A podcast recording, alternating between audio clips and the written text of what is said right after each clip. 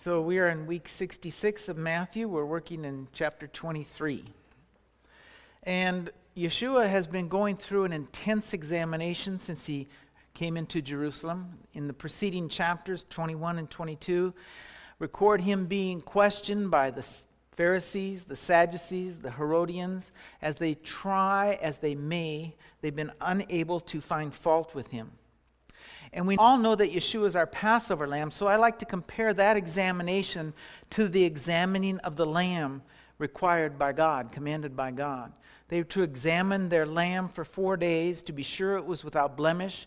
And Yeshua will be examined for four days, and at the end of the examination, Pilate will say, I can find no fault with this man.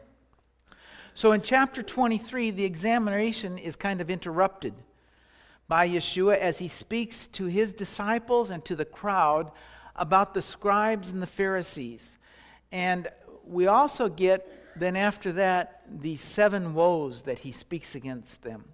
But let's start by uh, reading the NIV, the first four verses of chapter 23. And it says, Then Yeshua said to the crowds and to his disciples, The teachers of the law and the Pharisees sit in Moses' seat. So you must obey them and do everything they tell you, but do not do what they do, for they do not practice what they preach. They tie up heavy loads and put them on men's shoulders, but they themselves are not willing to lift a finger to move them. Now, let me just start out by saying this is a very difficult chapter, and most uh, really don't understand too much of it. As an example, if you think about it, this one chapter, on the one hand, has been used by the church as a polemic against the rabbis and the Jewish people and even against Torah observance itself. Then, on the other hand, it's been used by others who use the phrase, so you must obey them, to show that we should be following what the rabbis say and we should be really following Orthodox Judaism. The problem is that both of these extremes miss the point. But I am telling you about them because they show how widely misunderstood this passage is. I myself really never cease to ponder this chapter nearly every time I come across it. I, I stop to rethink it and see if there's something new that I can glean out of it. But in a ministry that's attempting to restore the Jewishness to the gospel, I'm confronted with this passage often. And the reason that it's so hard to understand and even harder to explain is to someone is because of the way we translate it. You see, without a hard look at the time in which it's spoken, the situation in which it's spoken, you, can, you really can't come to a correct understanding. Now, we could listen to the church and forget about the Torah, or we could listen to those who say the, that the, the rabbis are right and go out and buy black hats and, and black coats. Or we can dig a little deep into the history, the language, the customs, the idioms, and move away from misunderstanding and come up with a true understanding. So it takes a little bit of work, but let's try and do that today. So Yeshua is would seem to be telling his disciples to obey the Pharisees, even though he also added what a terrible burden they had added to the Word of God. So I want to start our examination of these verses by reading from the Young's literal translation. Let me tell you what Young's literal is. A literal translation is actually a word for word translation without changing the text's word order or the verb tense or anything that would take away from it just being a literal translation. So I'm going to read from Young's. It says it reads this way.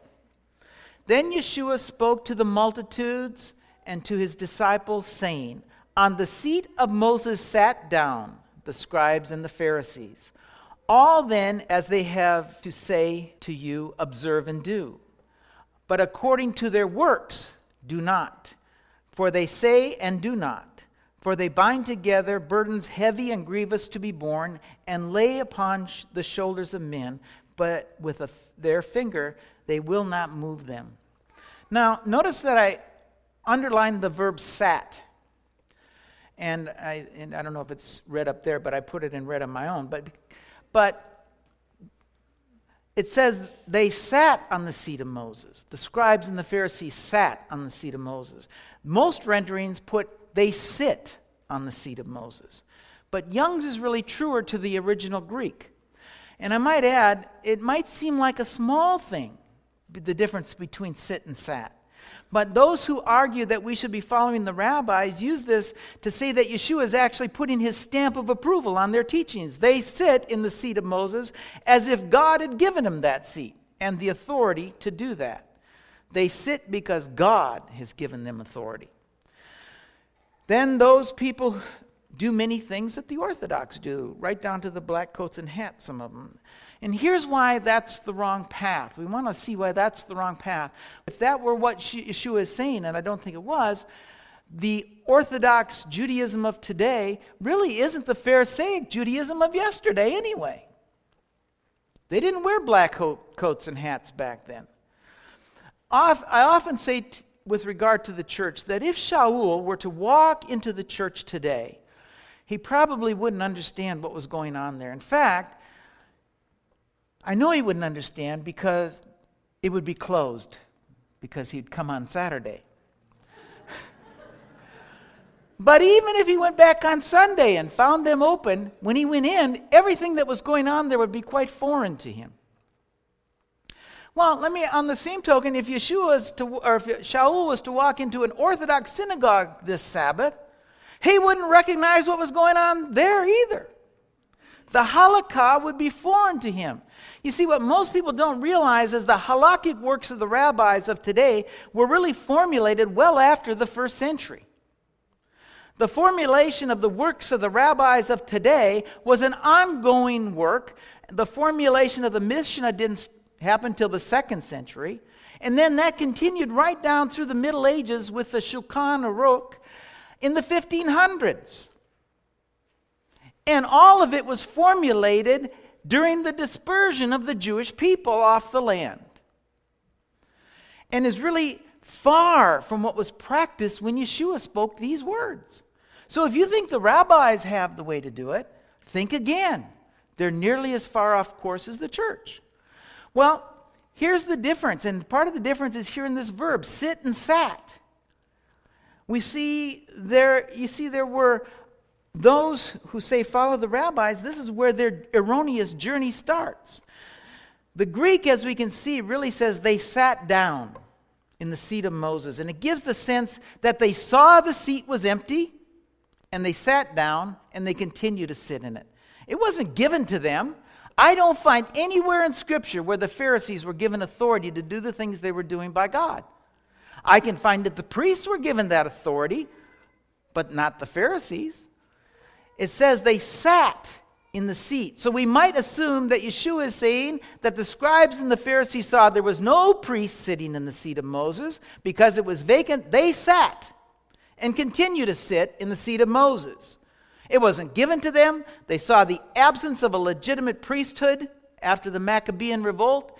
They saw an absence of the legitimate priesthood who were the keepers of, and the teachers of the Torah, and so they took the seat. Now, we should understand just what is the seat of Moses. Well, there's some evidence that there was a seat in the synagogue, an actual seat in the synagogue that was called the seat of Moses. And this is what Yeshua was referring to. And I think that that's correct in part. But if we want to really understand what he's speaking about, then we need to understand what happened in that seat, right? What happened in that seat was the Torah of God was taught. The words of Torah were expounded upon. The seat of Moses was the authority to read and interpret the word of God for the people. That's what Moses did. He received the Torah from God and conveyed it to the people. He spoke the word of God, and that's what happened in the seat of Moses. So, in regard to the scribes and the Pharisees teaching the word of God, Yeshua says this So you must obey them and do everything they tell you. You need to understand the only place that you were going to hear Torah was in the synagogue. If you were from the nations, the only way you were going to become a God-fearer, like we read about of Cornelius, was if you went to the synagogue to hear the word of God. God-fearers went to the Jewish synagogue to hear the word of God. The Romans, the Corinthians, and the Galatians, they didn't have temples dedicated to the God of Israel where you could learn the Torah of God. And another thing, there were no pocket Bibles to read. That's why when we read the book of Acts, particularly chapter 15, and the question of circumcision of Gentiles comes up, the Gentiles who were turning to God and were still ignorant of the Torah, the decision was this. In verse 19 of chapter 15, it is my judgment, therefore, that we should not make it difficult for Gentiles who are turning to God. Instead, we should write them telling them to abstain from the food polluted by idols, from sexual immorality, from the meat of strangled animals, and from blood. For Moses has been preached in every city from the earliest times and is read in the synagogues on every Sabbath. So, what James says here is let's not make it too difficult for these Gentiles who are turning to God. And I underline turning in there because they were speaking to show that they're speaking of new believers, those who are just turning to God. Just require these things because they're going to learn Torah in the synagogue on every Sabbath day. This teaching in the synagogue, this reading of the Torah was so important to them. And we, because of our pocket Bibles, we really don't get it. If you didn't go to the synagogue, you did not hear the words of Torah or the Tanakh. Granted, you might run into someone like Shaul who had memorized vast portions of the Torah, but you know, memories sometimes fail. If you really wanted the real deal, you had to go to the synagogue and you had to listen to them read the Torah. And these handwritten scrolls were only found in the house of the very rich or in the synagogue. You see, the synagogue was where you learned of God and the way God wants his people to live. Yeshua went to the synagogue, Shaul went to the synagogue, and the new believers went to the synagogue as well.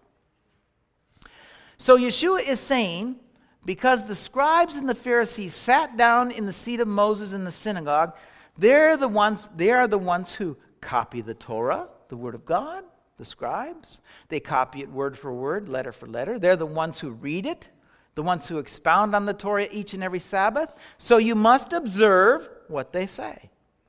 Observe and do. You see, observe and do is closely related to the Torah. It's a Torah expression that God uses when speaking of his commands. Deuteronomy chapter 12, verse 1 says, These are the statutes and the judgments which you are to observe to do in the land which the Lord, the God of your fathers, is given you to possess all the days that you are living on the ground. So Yeshua is saying, observe and do what they tell you as they sit in the seat of Moses teaching Torah. And I want you to think about it because this is consistent with Yeshua's other teachings. Remember in Matthew chapter 5, he told us that keeping the commands of God would be one of the identifiers of the people of the kingdom of heaven. He says, Anyone who breaks the least of these commandments and teaches others to do the same will be called least in the kingdom of heaven. But he who practices and teaches the commands will be called great in the kingdom of heaven. So he says, what the Pharisees teach, observe and do. What they say, observe and do. And right after giving these glowing words about the Pharisees, he says this but according to their works do not. For they say and do not. Now, if we're going to understand this, we have to understand the key word here is their works. Not the commands of, in the Torah, but their works. Yeshua makes a distinction between the words of Torah in the synagogue and the Pharisees' works of the Torah. So, what Yeshua is saying, they speak words of Torah, so you must obey, but according to their works, do not do. So, what does he mean by this? How can you obey and not obey? Right? Well, if we look at what some consider the oldest Hebrew gospel of Matthew, it's called the Shem Tov Matthew. It's also called the Even Bohan, which means the tested stone. We can find something interesting. Now, a fellow named George Howard translated it, and you can find the translation online if you want to download the PDF file of this for yourself. But I'm not, and I'm not saying that it's better than any other gospel or putting my stamp of approval on it, but it gives us a slightly different perspective that I think is valuable in looking at this. It reads this way Now, all which they say to you, keep and do, but according to their ordinances and deeds, do not do, because they say and do not. They demand and set forth great burdens, which the shoulders of men are not able to bear, but they themselves, even with their finger, are unwilling to move.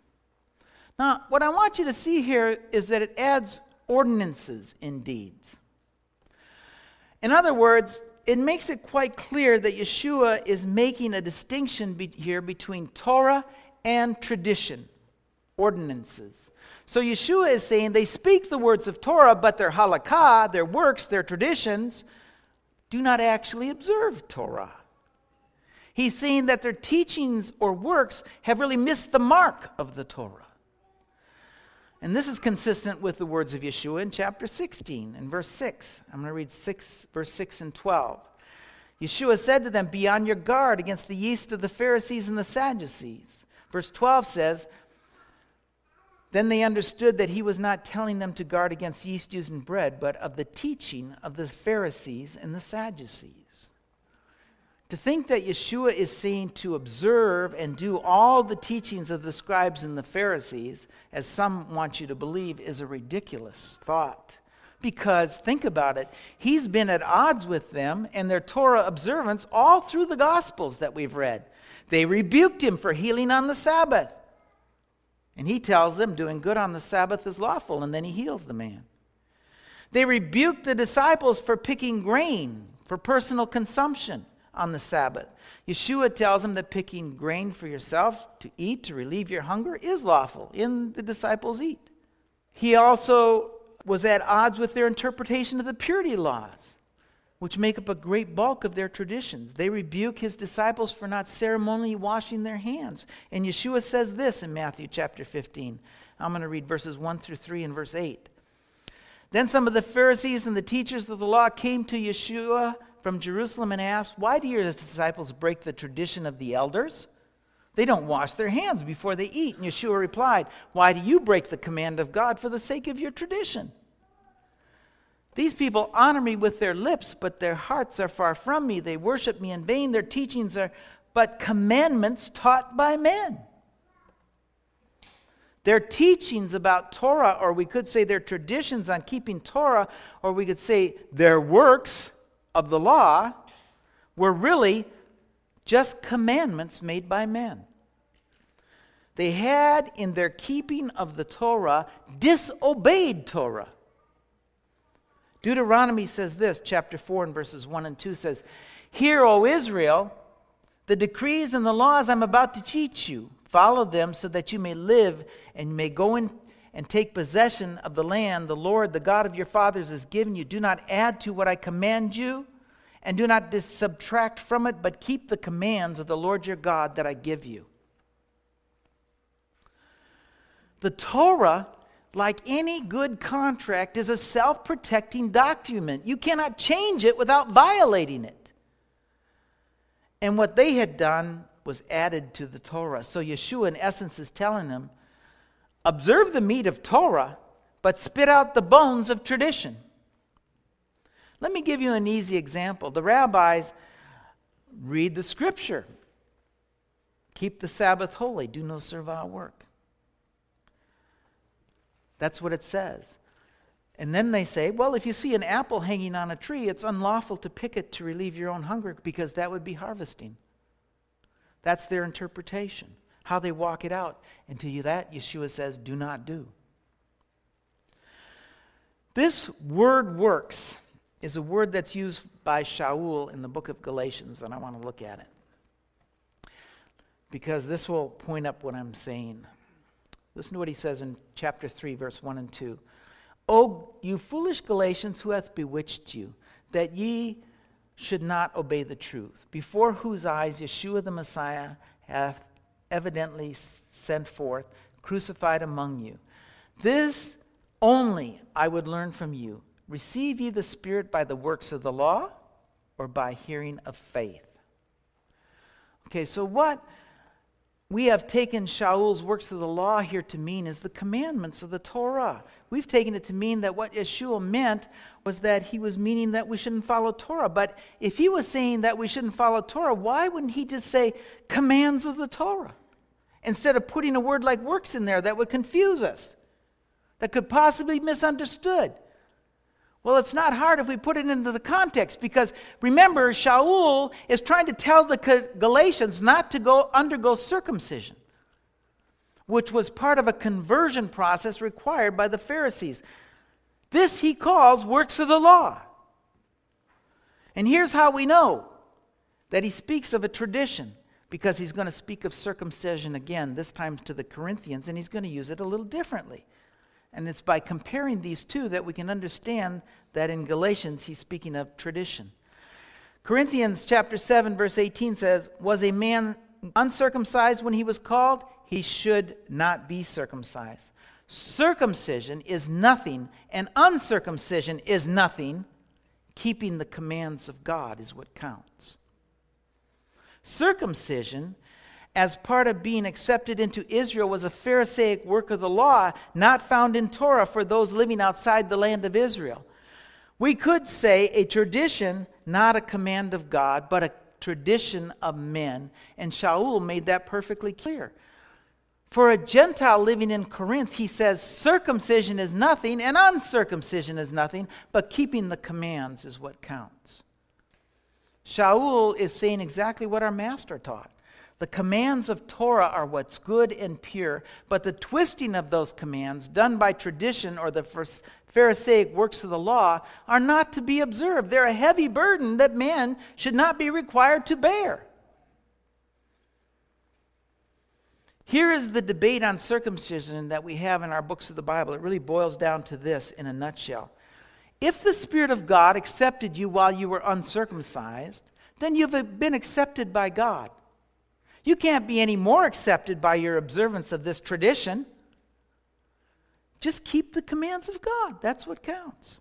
Shaul wants us to know there's a difference between works of the law a la Pharisees and observing the commands of God a la the Spirit of God. Yeshua is making the same point. The commands of God that these Pharisees and scribes tell you, those observe and do, but according to their works, their harsh interpretations do not do. You see, if you don't get this one thing in your memory banks and keep it at the forefront of your minds as you study the words of Yeshua and Shaul, you're never going to understand Scripture because you're doomed to make the same failure as our church fathers did. You see, there's a difference between the Torah of God and the traditions of the Pharisees, and it is this difference that Shaul and Yeshua take exception.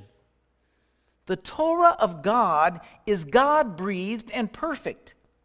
That's what Shaul tells us in 2 Timothy chapter 3 in verse 16. It says, All scripture is God breathed and useful for teaching, correcting, and training in righteousness, so that the man of God may be thoroughly equipped for every good work. The Torah of God is God breathed, and it should be used for teaching and equipping to perform good works of the law. Are there good works of the Torah? Well, yes, there are. Yeshua performed those good works, the disciples performed those good works. Are there works that aren't so good? You see, anytime there's a tradition, whether it be of the rabbis or whether it be tradition of the Christian pastors or theologians that stray from what God meant in His Torah, those are bad works. If there are traditions of the rabbis that stray, they're bad works. Yeshua is saying that the Pharisees taught Torah with their mouths. They spoke Torah with their mouths. They read it in the synagogue, do no work on the Sabbath day, but many of their traditions for keeping that law did in fact violate the Torah. Do not heal on the Sabbath was a violation of the Torah. I also want to say this not all of the traditions of the Pharisees were bad. Like anything else, you have to go through and, and pick out the meat and throw away the bones. Right? So Yeshua here speaks of the burdensome additions to the Torah that they, that they had added. You see, I could say, do not follow the works of the Pharisees, the Pharisees' works of the Torah, and in the same breath, I could say, follow Yeshua's works of the Torah. Right? I want to say one more thing, so lest I not be understood. There are no works of the Torah that can save you. Not good works, not bad works. But after your salvation, after you accept Yeshua and his guidance in your life, Yeshua's good works of the Torah in your life show that you are changed and you are now living for God. What was wrong with their works? Well, he's going to get to that next. He says, They tie up heavy loads and put them on men's shoulders, but they themselves are not willing to lift a finger to move them. So, what had they done to the Torah? They had made it cumbersome, they had made it a burden to bear. With their tradition of requiring Gentiles to be circumcised, I want you to think about this. Was their tradition of requiring Gentiles to be circumcised a burden? Was it? Well, to understand just how much of a burden you, eat, you only need to go to Genesis chapter 34. In Genesis chapter 34, Shechem, the son of Hamor, has raped Jacob's daughter, but he wants to marry her. And so the sons of Jacob go to him and they demand that the people of Shechem be circumcised first. I want to pick up in Genesis. It says, So Hamor, the son of Shechem, went to the gate of their city to speak to their fellow townsmen. These men are friendly toward us, they said. Let them live in our land and trade in it. The land has plenty of room for them and we can marry their daughters, and they can marry ours. But the men will consent to live with us as one people only on the condition that our males be circumcised, as they themselves are. Won't their livestock and their property and all their other animals become ours? So let's give our consent to them, and they will settle among us. And all the men went out of the city in a gate and agreed with Hamor and the son of Shechem, and every male in the city was circumcised. Three days later, while all of them were still in pain, two of Jacob's sons, Simeon and Levi, Dinah's brothers, took their swords, attacked the unsuspecting city, and killed every male. Think about it. Requiring a week of excruciating pain for a new follower of Yeshua to be accepted into the covenant community that God has already accepted him in, is that a burden? I think so. Think about this to the man that Yeshua healed on the Sabbath, having to wait another day or having to miss that healing altogether, might that seem a bit harsh? Might that seem to be a burden? To the disciples going hungry on the Sabbath day, might that seem to have been a bit harsh? Or how about not allowing Gentiles to have fellowship with their Jewish brothers in Messiah, as we saw in Acts chapter 15? Do you think that was a bit harsh and maybe counterproductive to Shaul's mission? So, yes, their traditions missed the mark and were counterproductive to God's plan. They were a burden. And I want to look at this, and I like to look at it this way. The burden was so excessive that what it had done, it had actually reduced the people to slavery again. Think about it. God brought them forth out of slavery, out of Egypt, out of slavery, and He gave them the Torah. And it was meant to keep everyone living in peace and harmony and give freedom and blessing to those who followed its precepts. What we said earlier today as we took out the Torah scroll she is a tree of life to those who take hold of it. But the Pharisees had, by their traditions and their additional laws, actually reduced the people to slavery again. So, one last time, Yeshua says the rabbis sat in Moses' seat. They are the keepers of the Torah. And of the Torah, he says, observe and do. Then he says of their traditions and deeds, do not do, because they've tied up heavy loads and reduced men to slavery instead of the freedom which God intended. They have reduced the Torah from a manual for living for God that was to be lived from the heart to a list of rules and laws that are so cumbersome that a man cannot bear them. Now, in closing, there's one more thing that I want you to understand as we, because as we go into next week about this passage. I want you to see the love that the people of Israel had for Yeshua. The fact that they would sit and listen to him correct and criticize the scribes and the Pharisees shows us two things. First, the fact that Yeshua would do it shows his fearlessness. And second, the fact that they would sit and listen shows the love that the people had for Yeshua. And to understand this, you need to read the words of Josephus. And understand as we're going to read the words of Josephus that the Sadducees, or the priests, and the Pharisees differed on many points. One of them, the services in the temple. Now, listen to what Josephus says. And whatsoever they, the Pharisees, do about the divine worship, the prayers, and the sacrifices, they, the priests, perform according to their direction, insomuch that the cities give great attestations to them on account of their entire virtuous conduct, both in actions of their lives.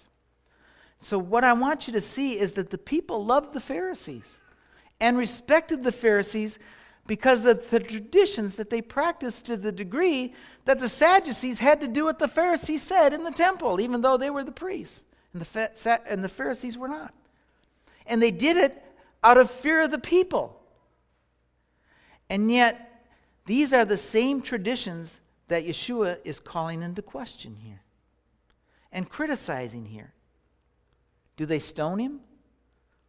No, because they love Yeshua and they see the truth of his words. Yeshua speaks truth no matter what the cost, but it is leaving Yeshua on a collision course with the rulers of this age. Amen?